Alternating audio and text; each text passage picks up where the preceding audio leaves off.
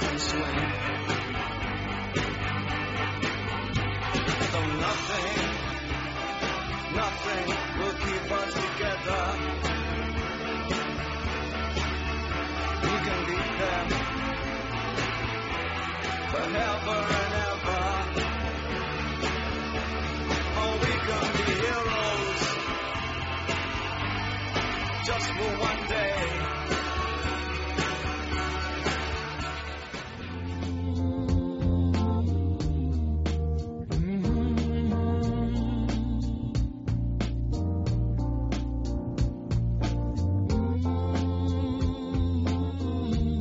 Ieri finalmente è tornato a casa il corpo di Giorgio Chinaglia e i suoi tifosi non l'hanno dimenticato.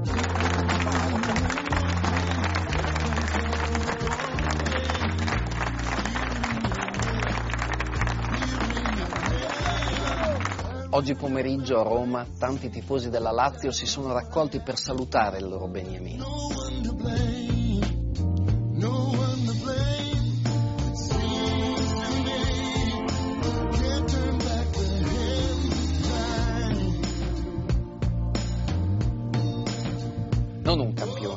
Da un successo, né un nuovo acquisto capace di accendere i loro sogni di vittoria. Erano lì per omaggiare un simbolo, un mito della loro storia.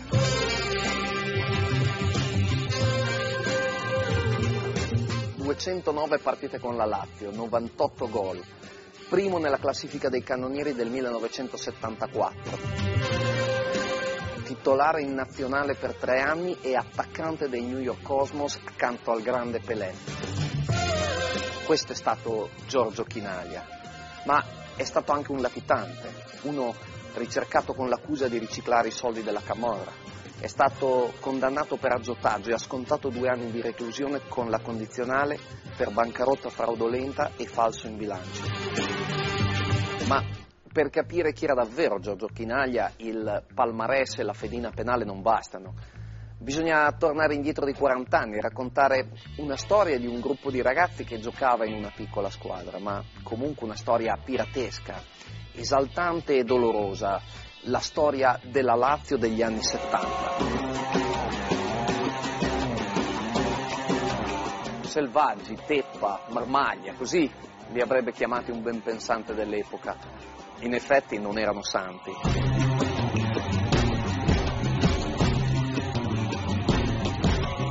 Alcuni si proclamavano con orgoglio fascisti e giravano armati nel mezzo degli anni settanta. Non erano grandi amici, anzi a volte si odiavano. Da soli probabilmente non sarebbero diventati famosi. Però, guidati da un uomo buono, generoso, geniale, invece hanno toccato la vetta e hanno reso grande la squadra.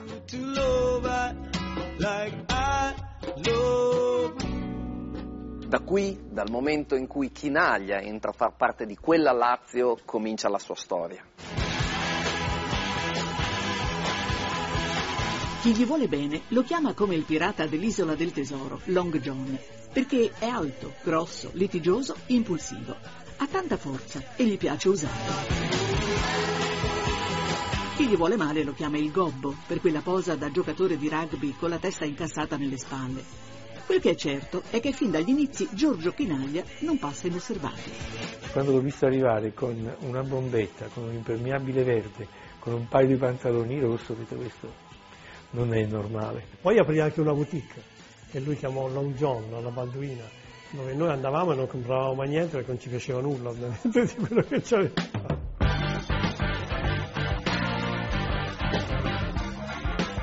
Sarà la stazza da bulldozer, saranno i vestiti bizzarri, sarà che di gol ne segna a caterde, ma a uno così la Serie B non può che andare stretta.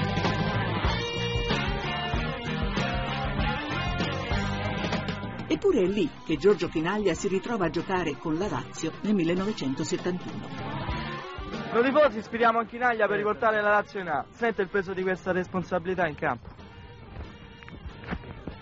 La sento sì, ma la sentono anche gli altri miei dieci compagni. In Serie B, un carro armato come Chinaglia sembra il gigante Gulliver in mezzo ai lillipuziani. Il numero nove della Lazio segna sempre. Chinaglia è un giocatore che fino ad oggi ha già espresso molto, ma ha dei mezzi ancora notevoli che ancora non ha saputo sfruttare. Fortunatamente per tutti, Chinaglia impara a sfruttare al meglio i suoi mezzi.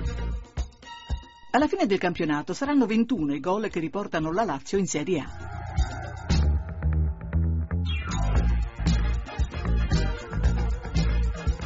ventuno gol che gli aprono le porte della Nazionale. È la prima volta che un giocatore di Serie B viene chiamato a indossare la maglia azzurra.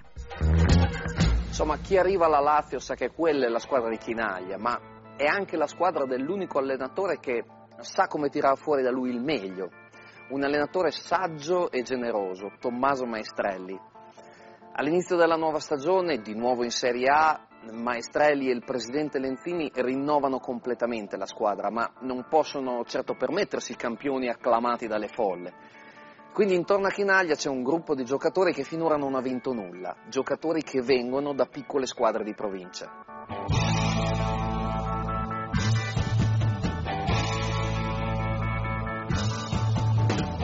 E invece, assemblata dalle sapienti mani di Maestrelli e trascinata dalla furia di Giorgio Chinaglia, quella squadra, che sembra un'armata Brancaleone, diventa a sorpresa la rivelazione del campionato settantadue settantatré.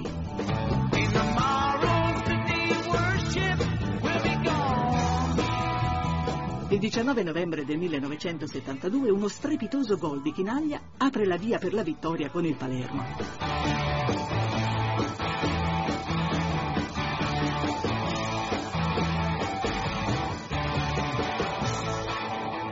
La Lazio è capolista da sola. È la seconda volta che succede in settant'anni di storia. Arriviamo così al quattordici maggio millenovecentosettantatré, all'ultima fatidica giornata di campionato. Prima dell'ingresso in campo delle squadre, così recita la classifica. Milan, punti quarantaquattro, Juventus e Lazio, punti quarantatré. La Lazio, neopromossa in Serie A, è dunque ancora in corsa per vincere il primo scudetto della sua storia. Il Milan gioca a Verona contro una squadra che non ha più nulla da chiedere al campionato. La Juventus deve vedersela con la Roma, che naturalmente non ha alcun interesse per impegnarsi allo stremo a fare favori ai cugini biancocelesti. La Lazio invece è attesa al varco perché deve giocare contro il Napoli. Nella partita di andata Chinaglia è venuto alle mani con i difensori avversari. I partenopei se la sono legata al dito e non hanno nessuna voglia di fare favori o sconti. Anzi, tutto l'ambiente è agguerrito quel giorno a San Paolo. Noi prima della partita non siamo potuti scendere dal pullman perché c'è stato questo lancio di lattine piene nei nostri confronti. Orecchia, l'autista prese una bottigliata che a puntura è dovuto tornare indietro. In un clima del genere, la reazione di Chinaglia non si fa attendere. Giorgio ha centrato con un pugno un addetto ai lavori, peraltro parente eh, di, del responsabile del settore giovanile del Napoli. Quindi si sono creati tutti i presupposti a che quella partita fosse giocata eh, da una parte con eh, una credine incredibile. In effetti a Napoli la banda di Chinaglia si scontra con un osso davvero duro e non riesce a andare oltre lo zero a zero. Eppure, nello stupore generale, alla fine del primo tempo i risultati degli altri campi sono tutti a favore della Lazio. Sia il Milan sia la Juventus stanno perdendo. Ma all'Olimpico, nell'intervallo di Roma-Juventus, comincia a tirare una brutta aria per la Lazio. La Juve il primo tempo perdeva uno a zero. Poi mi hanno detto che negli spogliatoi eh, si è parlato, hanno parlato, ha parlato il numero uno della società dicendo che forse, insomma...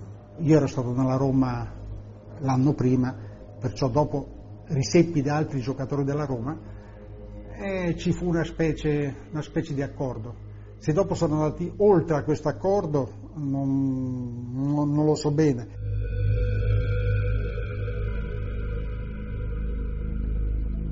Mi hanno detto, si dice, come sempre quello che succede all'interno degli spogliatoi ha contorni molto incerti.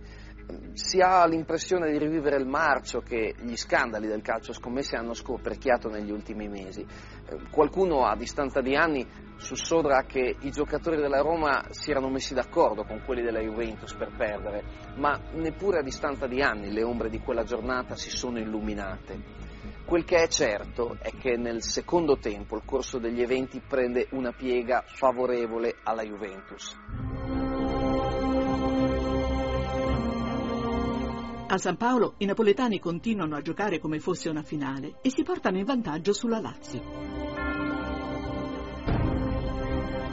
Il Milan si fa travolgere da una goleada imprevista del Verona. E all'Olimpico la Roma caparbia del primo tempo non esiste più. Altafini segna il gol del pareggio. E a due minuti dalla fine la Juventus ribalta il risultato. E la Juventus purtroppo segnò, segnò a Roma eh, pochi minuti dalla fine con un tiro da lontano di Cucureddu che noi non abbiamo mai digerito. Non solo perché questo scherzo ci veniva dai nostri cugini, ma perché qualche dubbio su quel gol ce l'abbiamo avuto, magari sbagliando, però insomma su quel gol ci sembrò una cosa un pochino difficile da, da mandare giù. Grazie al presunto favore della Roma, la Juventus è campione d'Italia. La Lazio è solo terza. I giocatori biancocelesti sono delusi e amareggiati e nello spogliatoio di Napoli sfogano la rabbia a modo loro. Ci fu una, una bella risa, eh? Noi piaceva anche fare belle risse, qualche bella scazzotatura ci faceva anche piacere e lì sbollimmo un po' tutta la rabbia. Cazzotti a parte, la rabbia fa presto a sbollire anche per un altro motivo. Dalla Serie B alla lotta per lo Scudetto, la Lazietta è diventata grande nel giro di un solo anno. Essere arrivati a due o tre minuti alla fine del campionato nell'incertezza di vincere o meno lo Scudetto per noi è stata un, una grande soddisfazione. A guardarlo il giorno della partita, quel gruppo di giocatori sembra davvero un corpo unito e compatto, in cui regna l'armonia e l'affiatamento.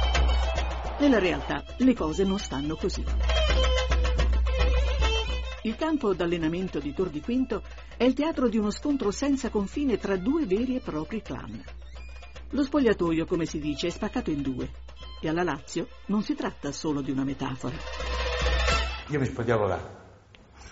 Ciascuno aveva il proprio posto con il proprio indumento, il vestiario, ed era proibito entrare nello spogliatoio dell'altro, cioè qui avevano accesso soltanto coloro che si spogliavano per dentro. A tavola stavamo, c'era una tavolata lunga, c'era eh, Wilson capotavola, Chinaglia e Oddi, eh, io, Garlaschelli, cinque posti vuoti e tutto il resto di là.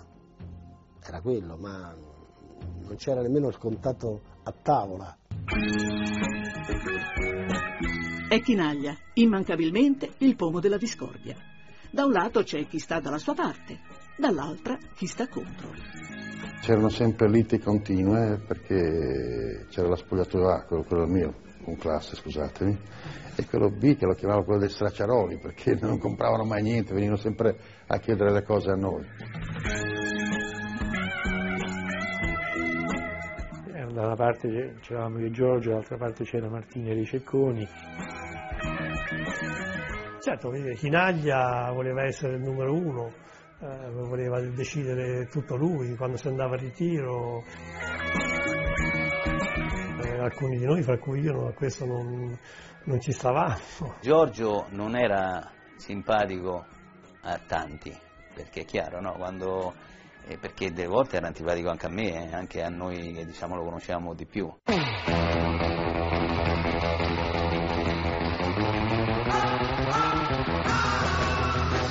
Il venerdì il campo di allenamento di Tor di Quinto diventa una vera corrida. I due clan si affrontano sul campo uno contro l'altro, senza esclusione di colpi. Arbitro di queste partitelle arroventate è l'allenatore Maestrelli.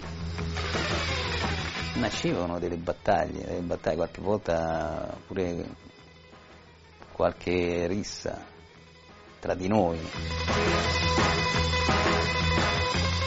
C'erano due o tremila persone il venerdì a vedere questa partita, perché ormai si era sparsa la voce, ma questi fanno la partitella e si riempiono le botte.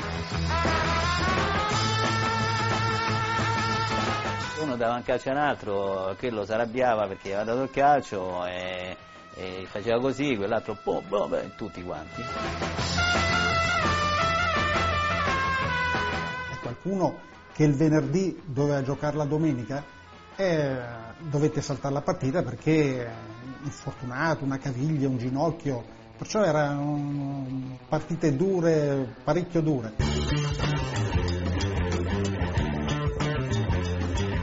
Maestrelli lascia sfogare i suoi ragazzi.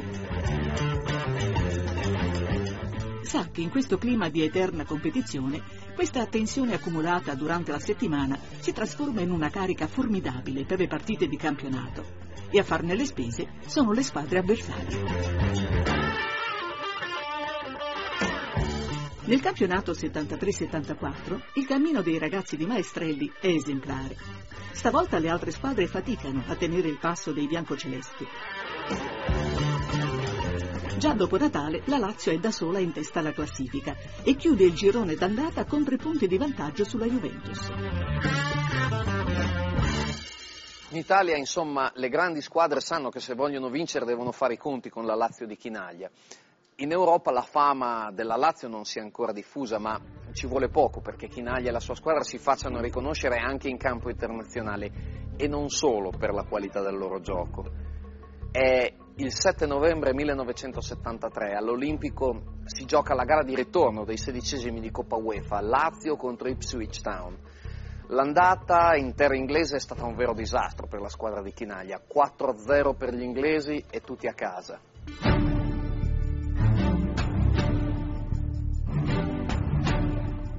Passammo una settimana d'inferno a, a Roma, perché dappertutto c'erano queste cose del, del quattro a zero, quattro a zero, quattro a zero e ci fecero, ci fecero imbestialire. Noi, voglio dire, ci rimanemmo così male da giurargliela la partita di ritorno. Però noi eravamo una squadra di bastardi veri, bastardi nel senso buono, perché abbiamo detto, vabbè, proviamoci.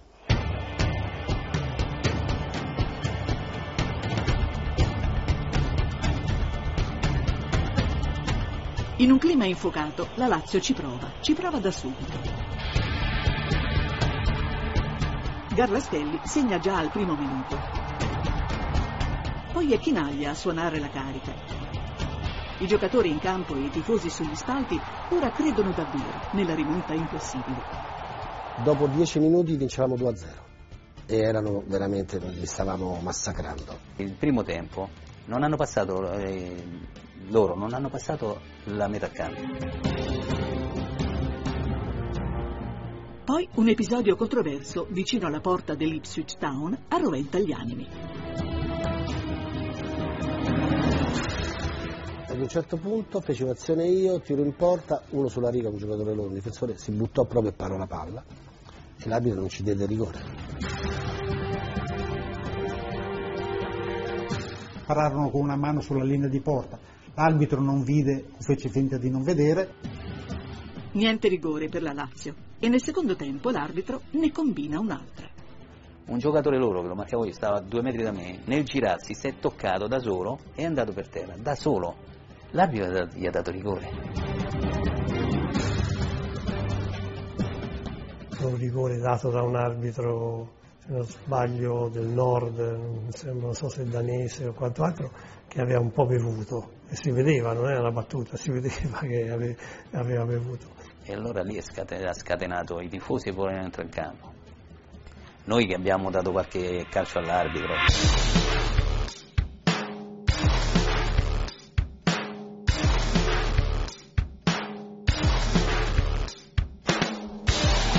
Lì qualcuno ha perso, ha perso la pazienza. la gente ha cominciato a tirare di, di tutto il campo. Io ricordo che anch'io addirittura eh, arrivavano le arance in campo, io la tiravo al guardarino. Gli inglesi segnano il rigore, ma è un dettaglio. La partita è ormai fuori controllo. Il risultato finale sarà di quattro a due. La Lazio è eliminata. Rientrando negli spogliatoi, qualcuno dei giocatori inglesi ebbe un... Uh, qualcuno disse Italian bastard, bastardi italiani, una cosa del genere. E allora si scatenò veramente una rissa, una rissa furibonda con caccia all'uomo. E poi l'abbiamo menati tutti quanti.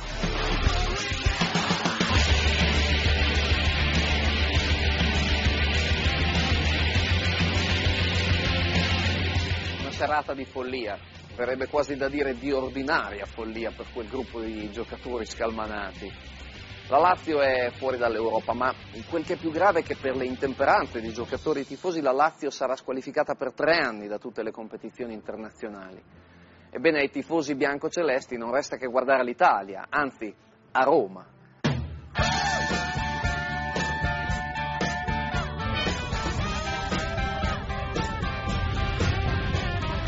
Il trentuno marzo millenovecentosettantaquattro nella capitale è tempo di derby. La Lazio, prima in classifica, affronta la stracittadina da favorita.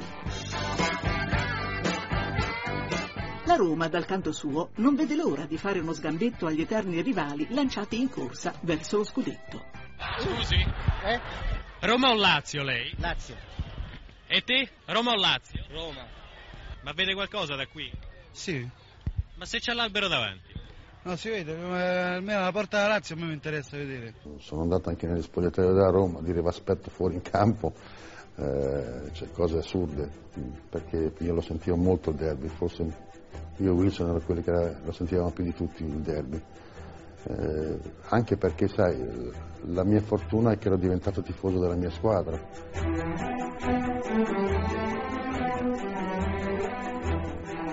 E le emozioni quel giorno non mancano. Autogol di Pulici e pareggio di Vincenzo D'Amico.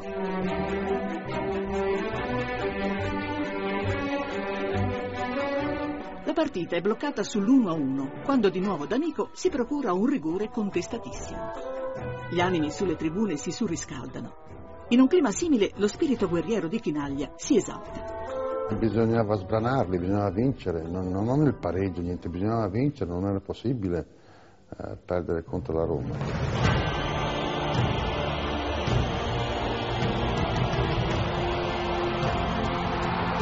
Chinaglia, freddo e deciso, segna il rigore. Il derby finisce due a uno per la Lazio. A fine partita, dal settore dei tifosi romanisti, in campo piove di tutto. I giocatori laziali corrono a ripararsi negli spogliatoi. Tutti tranne uno. Giorgio Chinaglia corre sotto la curva romanista con fare beffardo e il braccio alzato. Col dito in segno di sfida, ma è una sfida diciamo tra giocatore contro pubblico avversario. Fu quello che consacrò Chinaglia l'antiromanista per eccellenza.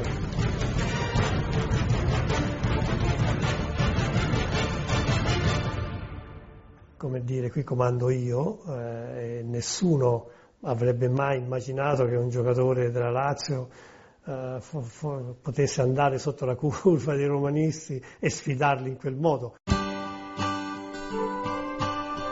Dopo il derby, Roma diventa il territorio della guerra personale di Giorgio Chinaglia. Ecco cosa succede in un pomeriggio come tanti al cinema. Siamo andati e un ragazzo e una ragazza, visto Giorgio, gli ha detto: oh, agobbo, agobbo, domani di qua, domani di là. E loro, noi terrorizzati, adesso Giorgio. Lui zitto. Sono chiuse le luci, Giorgio si è alzato. Si mette dietro questa coppia e gli fa: che c'è da dire al gobbo? Questo si gira e gli fa: ah, perché siccome c'erano pure Oddi e Petrelli con lui, lasciali perdere. E lui fa, e questo gli fa: no, perché te sei portato lì forzi? E lui: no, te meno da solo. Pum, e lo butta giù. Per sottrarsi alle grinfie dei tifosi romanisti, Chinaglia per qualche settimana va a vivere a casa Maestrelli, dal suo allenatore. più che un allenatore, Maestrelli è per Giorgio un vero padre, l'unico che lo sa prendere, l'unico che sa guidarne gli istinti. E Maestrelli questo lo capì subito. Mi ricordo che parlava ore e ore con Giorgio, con Giorgio, quando Giorgio la faceva grossa lo guardava e non lo riprendeva a caldo, perché Giorgio non era una persona che potevi eh, contrastare a caldo, era un, un, vorrei dire un, un'eruzione di energia potentissima e non si poteva andare contro.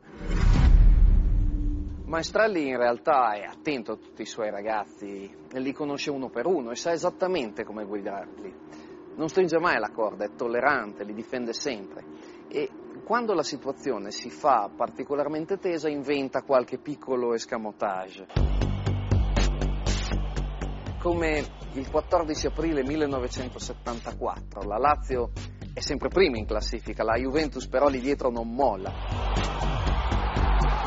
Ecco, quel giorno all'Olimpico una brutta Lazio sta perdendo due a uno contro il Verona.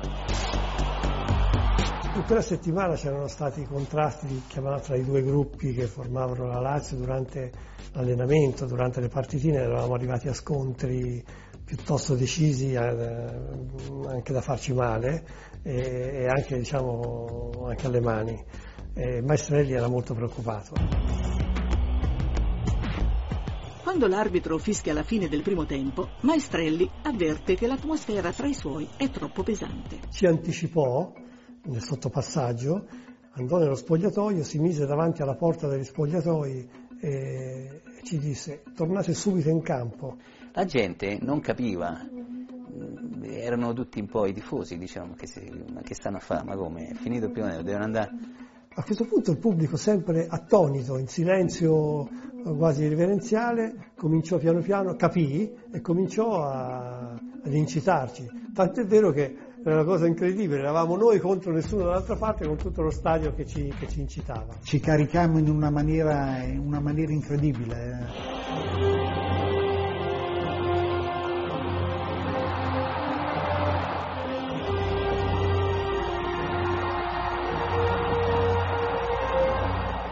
Dopo sette minuti dall'inizio del secondo tempo, il risultato è cambiato completamente, quattro a due per la Lazio.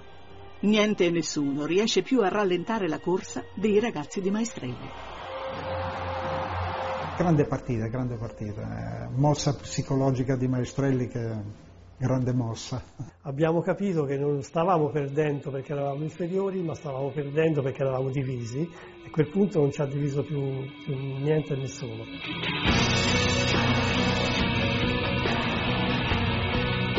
Maestrelli però sa di essere alla guida di una fuoriserie che può finire fuori giri da un momento all'altro. Per questo porta spesso i suoi ragazzi in ritiro in un hotel poco fuori Roma. Nelle interminabili ore chiusi in albergo, però questi trovano un modo tutto loro per ingannare il tempo. Fu Martini il primo a, a portare la pistola, perché Martini era un appassionato di armi. E se c'era Martini, c'era deve pure Chinaglia. E poi Petrelli, e poi, e, e poi io. Anch'io, ma è diventata una malattia. Noi avevamo proprio in un campo vicino all'albergo, eh, a un centinaio di metri dall'albergo, avevamo addirittura costruito un, un poligono. Si mettevano dei cartelloni, dei, delle tavole, delle, eh, facciamo il tiro, questo tiro, sparavamo così. Anche Chinaglia sparava e lui, sì, come al solito, diceva che sparava meglio di tutti. Chinaglia aveva pure il fucile.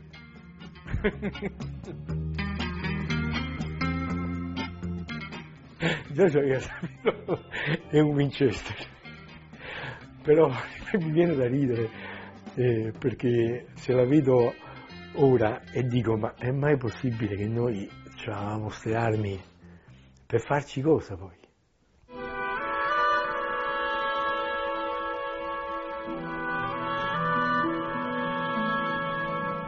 Poi arriva il giorno che ogni laziale ha atteso una vita, è il dodici maggio del millenovecentosettantaquattro, si gioca a Lazio-Foggia, è la partita che può consegnare ai biancocelesti il primo scudetto della loro storia, è la partita in cui tutti vogliono essere testimoni, tutti vogliono poter dire un giorno io c'ero. Infatti alle sei del mattino la gente inizia già a premere fuori dai cancelli dello stadio. Il pubblico attorno preme ai cancelli, occorre immediata apertura a cancelli. Radio due, per favore, apri i cancelli e informi su quello che sta accadendo. Rimani in contatto, prego. Alle nove gli spalti cominciano a gremirsi, alle sedici quando le squadre entrano in campo ci sono ottantunomila persone. Pensate, ancora oggi a distanza di trentotto anni questo rimane il record di presenza dello Stadio Olimpico.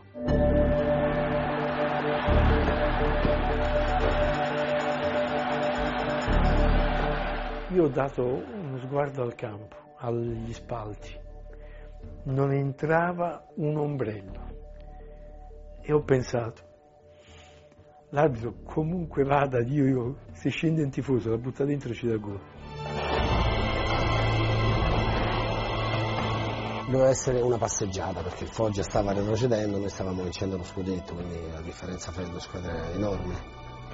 Però forse lì del tennista si dice il braccetto corto, no? Quando hai paura di sbagliare. E noi quel giorno siamo entrati in campo non con la, con la testa giusta.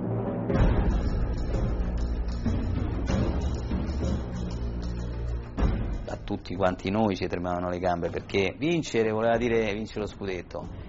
Faceva un caldo, faceva un grandissimo caldo, mi ricordo il caldo era una cosa, non, e mi ricordo c'avevo la bocca secca tutta la partita, non, non, non si riusciva a respirare. Il Foggia però è in piena lotta per non retrocedere e non è disposto ad arrendersi senza lottare. La partita si fa più difficile del previsto. In uno scontro con un avversario, Martini cade e si rompe una clavicola. È costretto a lasciare il campo. Fu portato dal massaggiatore eh, nello, nel, sotto nello spogliatoio sul lettino e eravamo io e lui da soli. Lui a un certo punto sentì il boato e disse: aspetta qui che io vado su a vedere che è successo. E io dico: ma dove vai? Io sto malissimo, sto morendo da un dolore della Madonna con, con la clavicola. Aspetta, aspetta, aspetta. A trenta minuti dalla fine l'arbitro ha fischiato un calcio di rigore a favore della Lazio. Sul dischetto va Giorgio Chinaglia. Per due volte il bomber biancoceleste aggiusta con cura il pallone sul dischetto, come per farselo amico in quel momento fatale. Poi sembra quasi chiudere gli occhi e tira.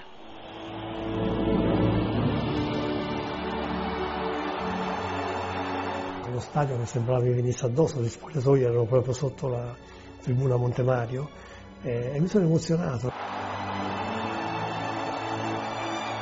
Ha tirato un rigore Giorgio, una vergogna, per fortuna che il portiere è andato di là perché se stava fermo prendeva così, però lui tirava i rigori, ogni volta che tirava i rigori per noi era una sofferenza perché non è che tirava bene i rigori. E quando ho rivisto il rigore tirato da Giorgio la sera, ha tirato uno straccio in porta che io ho detto: no, io non me la piglio con te ma con il mister che ti fa tirare. Chinaglia non esulta sotto gli spalti, non cerca gli altri giocatori, corre dritto da Maestrelli e lo abbraccia come farebbe un bambino. Maestrelli era un padre per me, una persona correttissima con tutti, eh, psicologicamente forse il più bravo di tutti. Tenere a bada una banda di matti come la nostra non era così facile e lui ci è riuscito. Pochi minuti dopo l'arbitro fischia la fine della partita e la folla festante invade il campo. La Lazio è campione d'Italia. La gente, lo stadio pieno di bandiere, ancora le bandiere c'erano, tutto lo stadio tutto pieno di bandiere. E la festa. Maestrelli,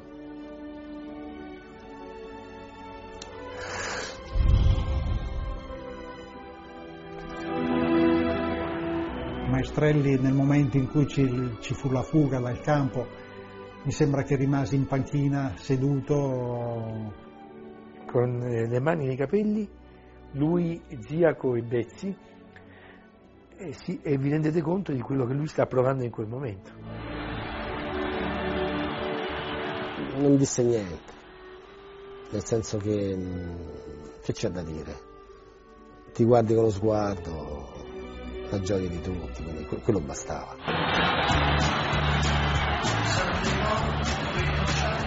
Ben diverso e molto meno sobrio è il modo di festeggiare di Giorgione Chinaglia. Ha vinto lo scudetto e la classifica dei marcatori e ha voglia di cantarlo al mondo. Incide un singolo, Football Crazy, un singolo in cui si proclama il migliore del mondo. Yes, I'm the best. I'm the best in all the world. I'm football crazy. I'm football crazy. Vabbè, adesso sono passati tanti anni, abbiamo avuto tante copie. I'm football crazy. A questo punto Long John si sente imbattibile, in Germania ai mondiali è davvero pronto a spaccare tutto. Solo che per giocare in nazionale della squadra campione d'Italia sono stati scelti in tre. Infatti il commissario tecnico Ferruccio Valcareggi ha chiamato solo Chinaglia, Wilson e Re Cecconi. E Chinaglia non la prende bene, reclama il resto dei compagni. Nelle interviste accusa addirittura Valcareggi di razzismo verso le squadre meridionali e questo non semplifica i rapporti con gli altri giocatori. La prima partita degli azzurri è il quindici giugno del millenovecentosettantaquattro. Gli avversari, mentre cantano l'inno, sono in lacrime. Sono i giocatori di Haiti, travolti dall'emozione, perché partecipano a un mondiale per la prima volta. Batterli dovrebbe essere una passeggiata, ma l'Italia per tutto il primo tempo non riesce a combinare nulla. Quando comincia il secondo tempo siamo ancora sullo zero a zero. Gli azzurri sono tanto scarsi che si compie il miracolo. Haiti oggi sembra una grande squadra. Colpo di testa di Naseo.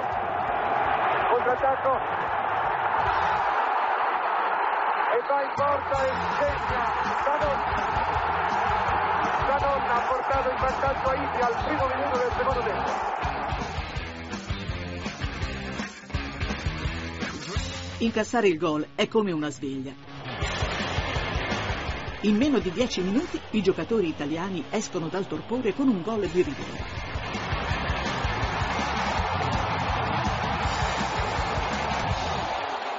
Ma a Valcareggi non basta, ha già deciso. Fa entrare Anastasi. Chi deve uscire dal campo è Chinaglia. Lui non la prende bene, proprio adesso che cominciava a ingranare. E senza pensarci troppo, reagisce così. A quel punto ho mandato un po' tutti a quel paese. L'Italia resta raggelata. La mia fortuna o sfortuna è che sono andato, quando ho mandato a quel paese, un po' tutta la panchina, e mi hanno ripreso proprio in mondovisione. Molti italiani non glielo perdoneranno mai. E infatti al ritorno dalla Germania Chinaglia è perseguitato dalle critiche, anche per strada. Per mesi evita di mostrarsi in pubblico. Quell'istante e le conseguenze di quello stupido gesto gli peseranno per sempre come una condanna. Per ritrovare la serenità perduta, Chinaglia ha bisogno dell'appoggio della sua squadra. Dopo i mondiali finalmente ritrova il suo mentore Tommaso Maestrelli, che mai si sognerebbe di mandare a quel paese. E con lui sogna di difendere quello scudetto cucito con fatica e orgoglio sul petto. E Chinaglia rivincerà anche il prossimo campionato, la classifica dei cannonieri. Ma io me lo auguro, comunque tutti quanti la vogliono vincere. Vediamo un po' alla fine chi la vince, comunque sarà dura anche per loro.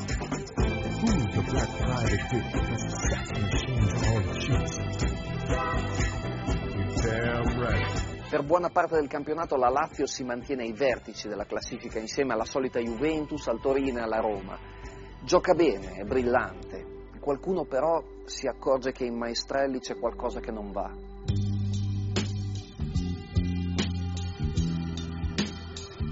Noi era già un po' che vedevamo Maestrelli che si attaccava ai termosifone perché aveva male all'addome. Però nessuno poteva pensare a qualcosa di importante. Il trenta marzo del millenovecentosettantacinque, domenica di Pasqua, dopo una bella vittoria a Bologna, la situazione precipita. Mi ricordo che dopo la partita del Bologna è coincisa poi quella partita con la malattia di...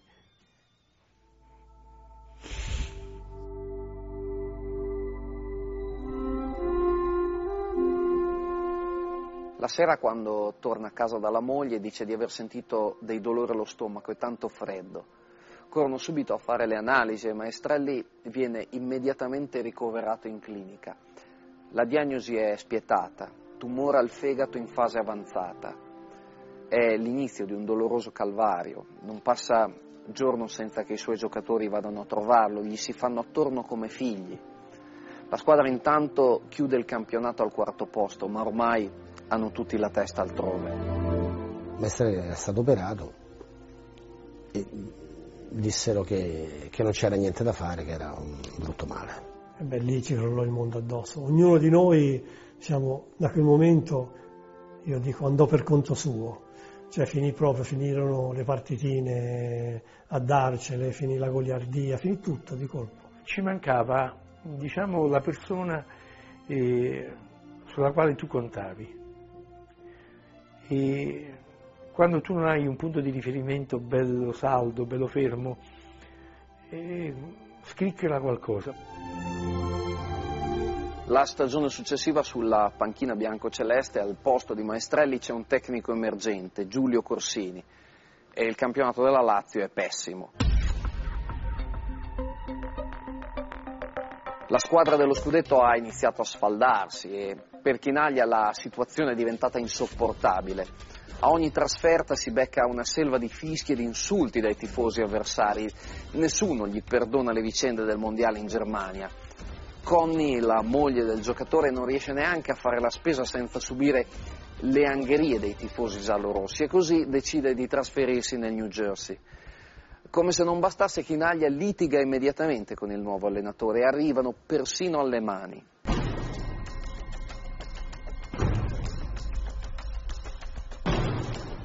Lui arrivò e ci fece correre com come matti. Lui sbagliò l'approccio con la squadra. Chinaglia da, da papà Maestrelli, da, da papà Tommaso, a uno che, che lo trattava come uno qualsiasi, apri di cielo. Senza Maestrelli che lo tiene a bada, Chinaglia esplode e minaccia di andarsene. La squadra ne risente. Perde partite su partite e si ritrova addirittura a lottare per non retrocedere in Serie B. Il nuovo allenatore Corsini non sa cosa fare. Non avremmo permesso a nessuno di prendere il posto di Maestrelli. Era in panchina, ma per noi era come se non ci fosse. A sorpresa però, da casa Maestrelli cominciano ad arrivare notizie confortanti. Grazie a una cura innovativa, l'allenatore sta migliorando e giorno dopo giorno inizia a recuperare le forze.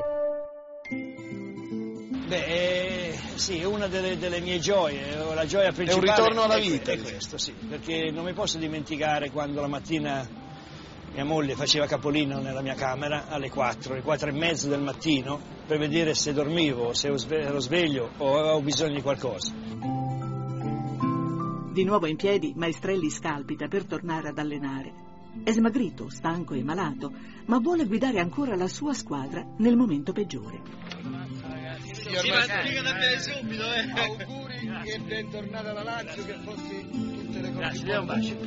Grazie. Auguri e forza Lazio per domenica. E non ci credevo più di ritornare, ecco, non ci credevo più, no, no, non ci credevo più, perché quando mi vedevo, vedevo il mio fisico calare di giorno in giorno, da ottantacinque chili ero arrivato a cinquantacinque, avevo perso trenta chili, allora mi vedevo questa pelle qua cadente e allora non ci speravo più, ecco.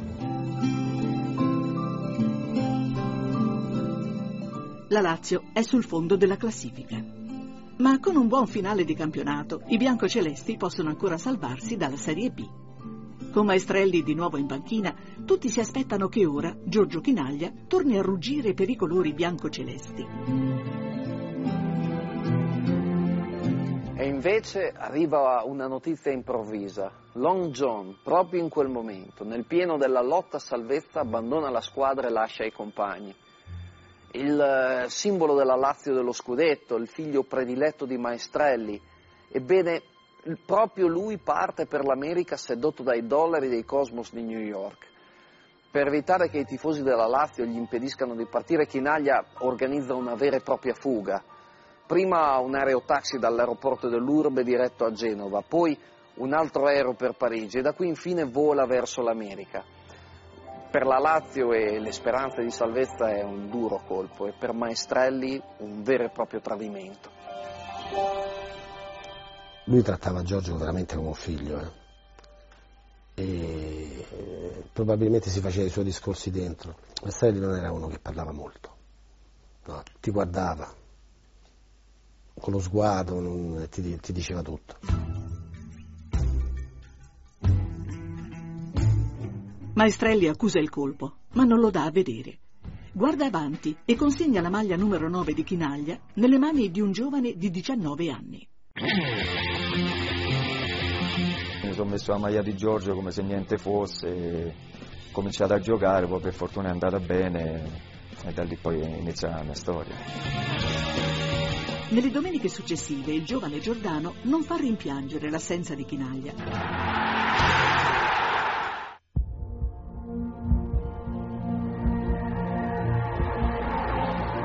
Ma è scritto che la sofferenza della Lazio debba durare fino all'ultima giornata, vissuta in un drammatico pomeriggio a Como.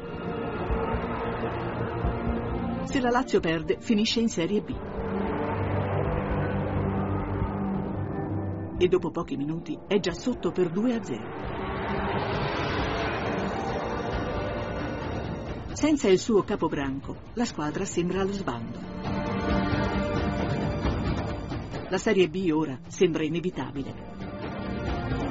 Ma ai ragazzi laziali basta dare uno sguardo in panchina per trovare le motivazioni giuste. Noi lo vedevamo che sarebbe durato poco e volevamo regalargli quell'ultima cosa, no? Lui che ha preso una Lazio che andava male e la salva, equivale alla vittoria dello Scudetto per chi ama la Lazio. È il nuovo allievo di Maestrelli, Bruno Giordano, a ridare coraggio ai biancocelesti. Ma è soprattutto Re Cecconi a caricarsi la squadra sulle spalle per condurla alla salvezza. A quel punto tutti i ragazzi si scatenano proprio come ai bei tempi. E Badiani raggiunge il sospirato pareggio. E riuscimmo a rimanere in Serie A con un mister stremato. Lo vedevamo che proprio fisicamente non poteva più reggere a questo tipo di pressione.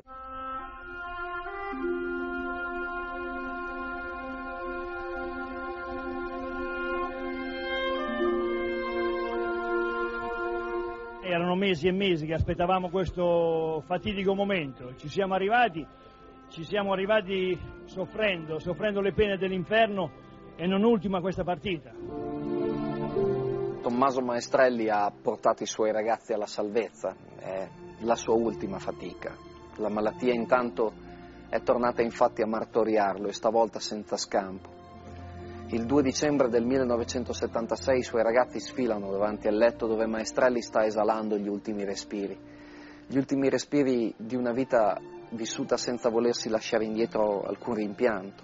E ci sono tutti, anche Chinaglia, tornato di corsa dall'America. Noi tutte le domeniche andavamo da lui.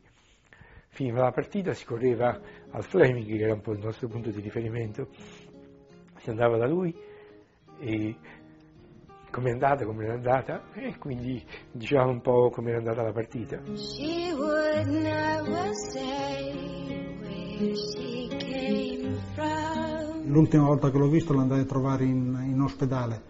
E... Yesterday don't matter. Lo vedevi nel letto. È stato un dolore, un dolore bruttissimo vederlo in quelle condizioni.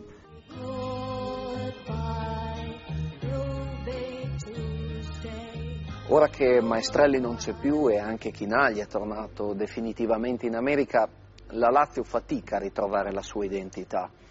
L'unico che può dare volto e continuità alla squadra è quello che è sempre stato al centro del gioco biancoceleste. Eh, Luciano Re Cecconi, un mediano tosto, un faticatore spesso nell'ombra e sempre al servizio della squadra. Insomma, non è certo Chinaglia. In compenso però Re Cecconi ha sempre il consiglio giusto per tutti, tant'è vero che lo chiamano il saggio. Il saggio, sì, perché, perché lui aveva una parola buona per tutti. Lui, quando negli spogliatoi c'erano delle discussioni, lui era sempre quello che cercava di, di mediare, di fare da paciere. Cecconi era sul tranquillo, gli piaceva scherzare. Tranquillo, sempre pronto allo scherzo, ma soprattutto indispensabile. Nella partita che ha salvato i biancocelesti dalla retrocessione, ogni pallone è passato dai piedi di Re Cecconi. Tutti, insomma, contano su di lui.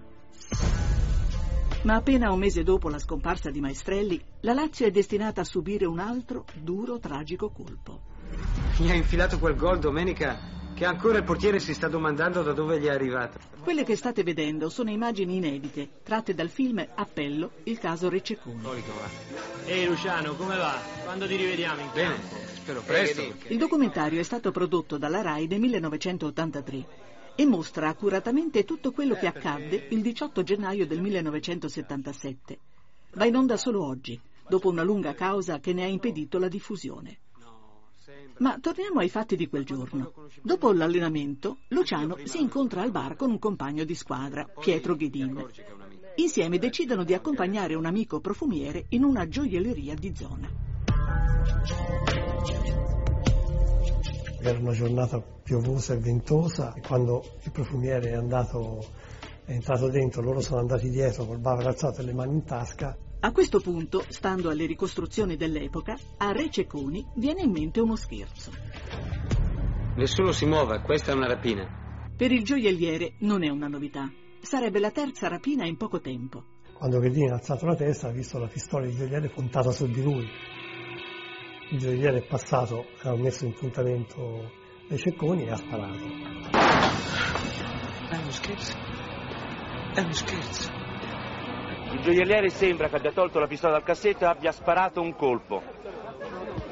Un colpo solo che ha preso Re Cecconi, che prontamente è stato soccorso dagli amici e portato al San Giacomo.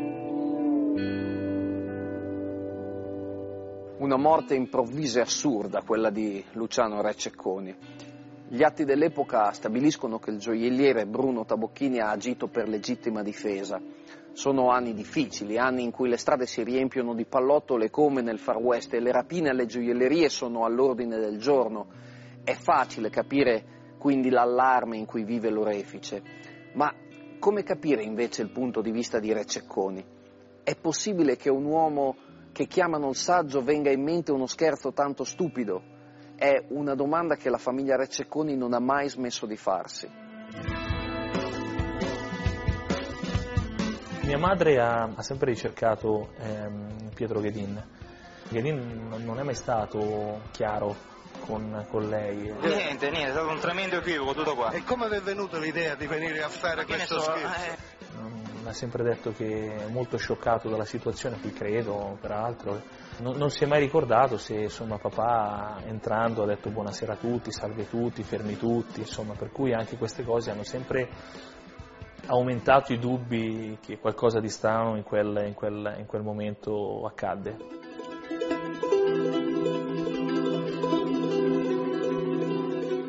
Mio padre innanzitutto mi piacerebbe che si ricordasse per, per quello che comunque ha fatto e che è riuscito ad arrivare a dei grandi livelli, magari non avendo, partendo magari non da doti eccesse, ma lavorando col sudore, con la voglia di, di, di fare le cose per bene. Quello che dovrebbe essere stato, dovrebbe essere un esempio per tanti giovani, la sua storia è diventata un monito per qualcosa che non, non, non si deve fare. Questo è la grande, il grande dispiacere, insomma. A oggi l'unica verità accertata è quella conservata negli atti del millenovecentosettantasette. Di certo la tragedia di Luciano Re Cecconi è figlia di un'epoca livida di rabbia e piombo e di un calcio riempito inutilmente di pistole. Fu un'epoca di pellicola in bianco e nero, di luci e di ombre. Poi arriva il colore e la banda di Chinaglia non c'è più. La nuova epoca a colori si apre all'insegna di Bruno Giordano, ragazzo a cui Maestrelli ha affidato la maglia numero nove, per tutti l'erede di Chinaglia. L'eredità sta tutta in una semplice, fondamentale qualità. Giordano fa gol, ne fa più di tutti, e soprattutto fa gol bellissimi. Guardate cosa combina appena ventunenne di fronte a un mostro sacro come Zoff. Prima uno splendido tiro al volo.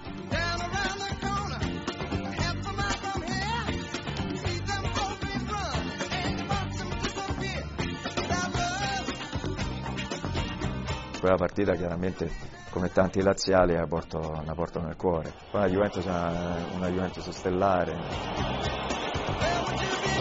Poi addirittura un doppio pallonetto.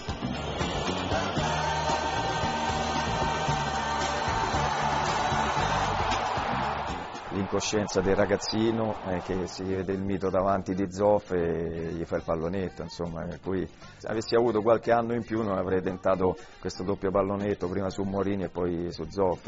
Eh, l'incoscienza a volte ti, ti rende, ti fa diventare grande. Giocatore stratosferico.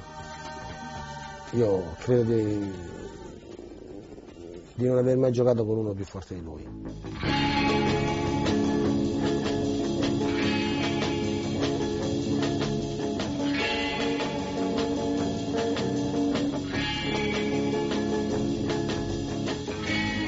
Nonostante i gol di Giordano, però, la Lazio non svetta e resta confinata a metà classifica.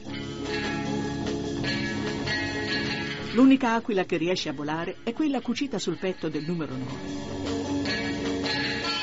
Nel campionato millenovecentosettantotto settantanove, con ben diciannove reti, Bruno Giordano conquista il titolo di capocannoniere. Giordano è un grande centravanti e io mi auguro che presto sia il migliore, il migliore centravanti d'Italia. Giordano è ormai il re di Roma, sponda laziale. Si è anche sposato con la giovanissima Sabrina Minardi. Eccoli, mano nella mano, in giro per Trastevere, il quartiere dove Giordano è nato e cresciuto e dove si sente proprio come un re. Il matrimonio con la Minardi durerà poco. Di Giordano si diceva che gli piacevano i locali notturni. Essendo di Trastevere si era creato il mito che, che, che Giordano fumava, che Giordano beveva, si era creato il mito, che, il mito poi. Che mito, eh? Hanno creato queste chiacchiere eh, su di me e sono andato avanti. Dopo il divorzio con Giordano, Sabrina Minardi finirà per diventare la donna del boss della banda della Magliana, Enrico De Pellis. Anche su questa coincidenza circoleranno voci e pettegolezzi senza alcun credito. È vero però che la città di Roma in quegli anni è in mano alla criminalità organizzata, le pistole di Chinaglia e della sua banda al confronto non fanno alcuna paura, ed è ancora vera, drammaticamente vera, la notizia che all'inizio del nuovo decennio travolge tutto il mondo del pallone. Tutto ha inizio la sera del cinque gennaio millenovecentottanta, alla vigilia del match Milan-Lazio. Michele Plastino, ai tempi un giovane giornalista sportivo molto vicino agli spogliatoi biancocelesti, riceve una telefonata misteriosa. Appena ci ripenso mi riviene l'angoscia. Una voce maschile, non saprò mai chi è stato, eh? E non c'erano neanche le intercettazioni all'epoca. Mi, mi dice: fai qualcosa, si stanno vendendo la partita. Io faccio chi, come, perché, guarda, segnerà uh, due gol Giordano, perde la Lazio tre a due, si stanno vendendo la partita. Dopo due ore, tre ore, qualcosa, qualcosa del genere, mi riarriva un'altra telefonata. Stanno minacciando famiglia e giocatori perché loro non vogliono più stare agli accordi. Tutte queste cose. Allora io cerco di far parlare, che vuol dire, che vuol dire? A Milano le squadre scendono in campo. La Lazio è svogliata. Nel suo servizio sulla partita alla Domenica Sportiva, Beppe Viola ne parla così. La Lazio, spensierata come sempre, ha fatto il possibile per far dimenticare i dispiaceri ai milanisti. Bruno Giordano, tanto per citarne uno, ha centellinato il suo talento intimorendo Albertosi in poche occasioni. I guai grossi sono venuti dalla difesa, dove Manfredonia, questo il raddoppio di Chiodi, si è assentato nei momenti delicati. Alla fine il Milan vince due a uno. Giordano segna un gol. Quando tornarono andai a casa di un amico dicendo: che avete fatto, in termini un pochino più pesanti, che avete combinato? E vedevo che lui mi, mi guardava smarrito, cioè lui non sapeva. Durante la partita io mi accorsi di, di, di alcune cose che capisci da, da atteggiamenti. Qualcuno che disse a un giocatore del Milan, che disse a, ad un giocatore della Lazio, non mi fate fare nomi perché non è carino, disse: ah, ma allora adesso eravamo due a zero per loro, stavamo due a zero per il Milan.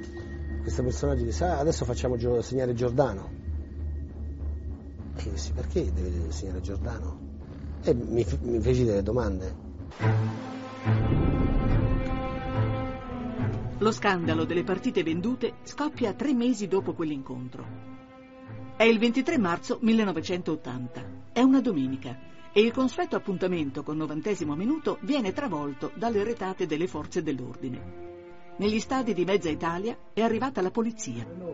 Sì, Galeazzi, sì, sei in onda, che cosa c'è? Allora, caro Paolo, guarda, qui gli spogliatoi della, dell'Olimpico sono chiusi, non fanno entrare i giornalisti, evidentemente, evidentemente è successo qualcosa. Si parla di mandati di cattura, come vedi... Quel giorno la Lazio gioca a Pescara. Le volanti della polizia sono arrivate anche lì. Arrestano ben quattro giocatori biancocelesti e tra questi proprio Bruno Giordano. Io ero a Pescara e si comincia a dire: stanno arrestando dei giocatori, cioè si comincia a vociferare.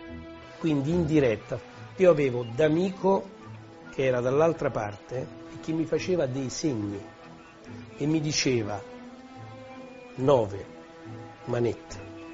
Io dicevo: arrestato Giordano, arrestato Manfredonia, non mi ricordo se era il sei o il quattro, poi arrestato Wilson. Per i tifosi della Lazio la notizia è un altro pugno nello stomaco, un colpo da K O. undici giocatori, nove di Serie A, due di Serie B e il presidente di una società calcistica, cioè Colombo, presidente del Milan, sono stati arrestati oggi. A denunciare lo scandalo sono stati due personaggi romani coinvolti nei fatti, Alvaro Trinca e Massimo Cruciani.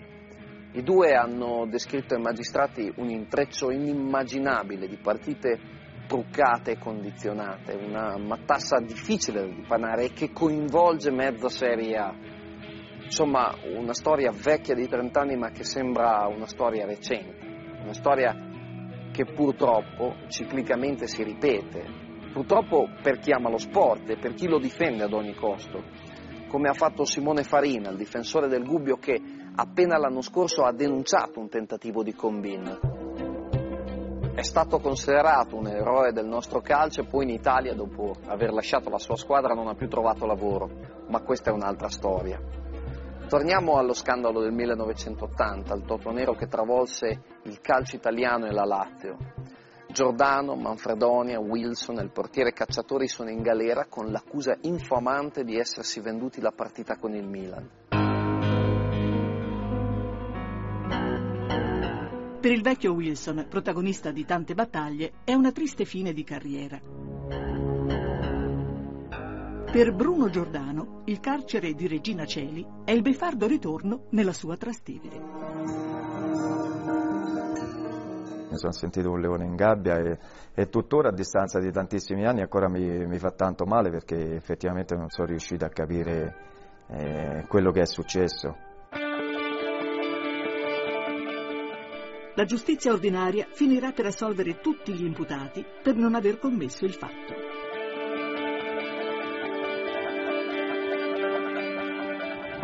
Tutti assolti dunque i trentotto imputati dal processo per il calcio e scommesse, solo Massimo Cruciani, il grossista di frutta che denunciò lo scandalo e rimase coinvolto, è stato condannato a trecentomila lire di multa.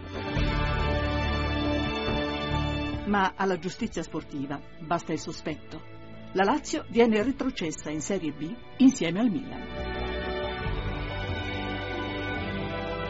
Il decennio di una squadra che aveva fatto sognare i suoi tifosi si conclude nel modo peggiore, proprio lì dove era iniziato, in Serie B. Il ricordo delle corse sfrenate sotto la curva di Giorgio Chinaglia ormai è lontanissimo. Nel millenovecentottantatré però c'è un colpo a sorpresa. Giorgio Chinaglia torna dagli Stati Uniti come il figlio prodigo, arricchito, un po' yuppie, molto spaccone. La Lazio gioca nel campionato cadetti e i conti sono messi male. Chinaglia è venuto per comprarla.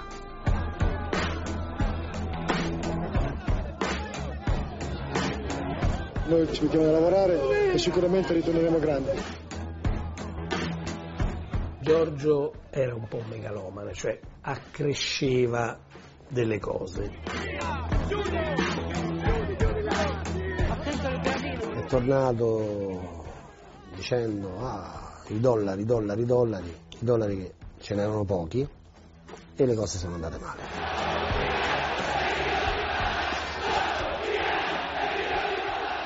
Siete impagabili. Aveva gente dietro che erano sì americani ma italoamericani che volevano più sfruttare la situazione. Allora lì dopo un po' capì che Giorgio era uno strumento in mano a gente, diciamo, un po' particolare. Da qui in poi la sua carriera sarà un susseguirsi di accuse e condanne. La prima nel millenovecentonovantasei. Due anni di reclusione per falso in bilancio e bancarotta fraudolenta è la condanna che è toccata a Chinaglia. La storia si ripete nel duemilasei, quando prova a riprendersi la Lazio. Per l'acquisto sarebbero stati utilizzati i soldi dei clan dei Casalesi, dieci provvedimenti di arresto, tra i destinatari anche Giorgio Chinaglia. Insieme a lui altre otto persone, tutti accusati di estorsione e aggiotaggio nell'inchiesta sulla scalata della società. Giorgio Chinaglia, che però al momento è irreperibile. Di Travesti a Roma, nuovo ordine di cattura per Giorgio Chinaglia, latitante all'estero. Hai voglia di, sei sicuro di quello che fai, sei certo di quello che fai, le persone stanno vicino a te, sono persone affidabili. Lui si faceva circondare da, da tanta gente, tra questa tanta gente c'erano anche personaggi un po', un po' scomodi. Le accuse di riciclaggio non sono ancora passate in giudicato, non esiste una verità giudiziaria. La verità di Chinaglia invece si è persa per sempre il primo aprile di quest'anno. Long John si è spento nel suo letto a sessantacinque anni in Florida, colpito da un infarto.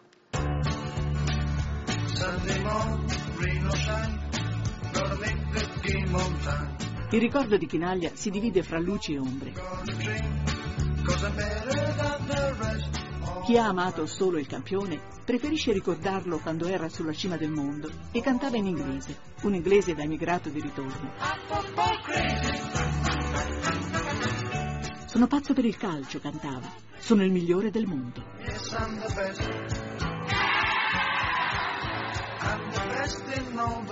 Quando uno ha un passato come abbiamo avuto noi, abbiamo vinto lo Scudetto in quel modo, siamo stati i beniamini di una città come Roma, poi fuori dal campo ti puoi solo ridimensionare, devi accettare di diventare uno normale che fa un lavoro normale e che non ha più, non è più, non calca più la scena, insomma. Giorgio questo non c'è mai voluto stare. Straordinario e fuori dalle regole anche nell'ultimo colpo di scena. Il corpo di Chinaglia è tornato a Roma e verrà sepolto nella cappella dove da tempo riposa il maestro di una vita, quello che per lui è stato un secondo padre, Tommaso Maestrelli. Il tempo come un genitore perdona tutto, perfino il tradimento dell'America. Dalle gravi accuse di riciclaggio invece Chinaglia ha dovuto difendersi da solo e, e fa pensare che si sia professato un ingenuo, uno troppo fiducioso nel prossimo. Certo sotto l'ombra di Maestrelli non avrebbe mai sbagliato. Certo sotto l'ombra di Maestrelli anche il sonno eterno è meno duro. Ma Maestrelli è, per me è come un padre, insomma. Io perfino ho fatto una canzoncina l'anno scorso. Intitolata? Tommaso, Tommaso, Tommaso.